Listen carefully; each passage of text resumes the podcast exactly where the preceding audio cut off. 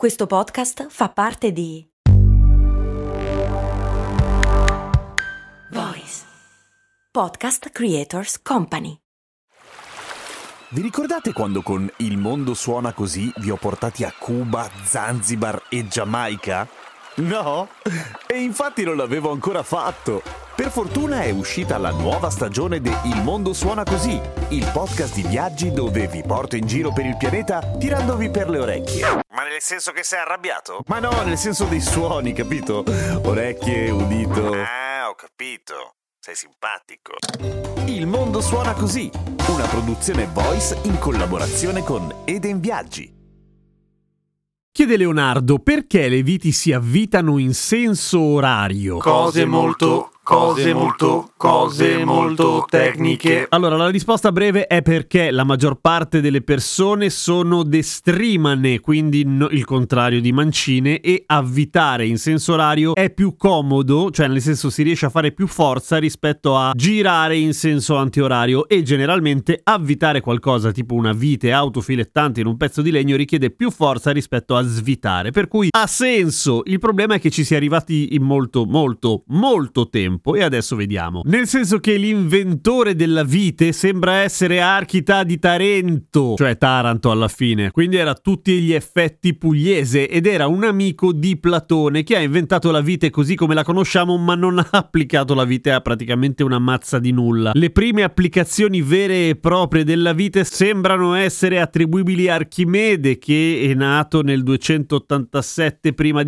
per cui comunque molto tempo dopo, a quasi 150 50 anni dopo il primo, però comunque un sacco di tempo fa e gli antichi romani le viti le usavano tranquillamente comunemente, anche se era uno sbattimento costruire una vite, soprattutto costruire delle viti uguali. E come facevano a costruire delle viti uguali? Non lo facevano, era impossibile ovviamente, ci sarebbe voluto un tornio e un tornio è quello che bene o male si inventa molto ma molto tempo dopo il signore Jacques Besson a metà del XVI secolo, però anche lui inizia a fare un lavoro che va perfezionato perfezionato e ci mette circa 100 anni a diventare bene o male di uso comune. In realtà quello che si inventa la vite e il tornio per la vite, più o meno come la conosciamo adesso, è un signore inglese che si chiama Henry Maudsley, si chiamava Henry Maudsley, che nel 1797 inventa il tornio per costruire le viti. Anche lì, tutte uguali? No, ci pensa in realtà il suo apprendista che dice scusa, forse ci sarebbe bisogno di farle tutte uguali se non viene fuori un casino. E così bene o male viene fatto. L'angolazione del filetto a 55 gradi e bene o male la forma del filetto e le dimensioni delle viti tengono duro fino a quando c'è la seconda guerra mondiale, perché intanto in Canada e in America iniziano a costruire viti ma in un modo diverso, in realtà più semplice, che non ha nessun problema, salvo quando iniziano in guerra gli inglesi, gli americani e i canadesi a scambiarsi i pezzi di ricambio delle cose e vedono che non c'entra più una minchia, per cui nel 49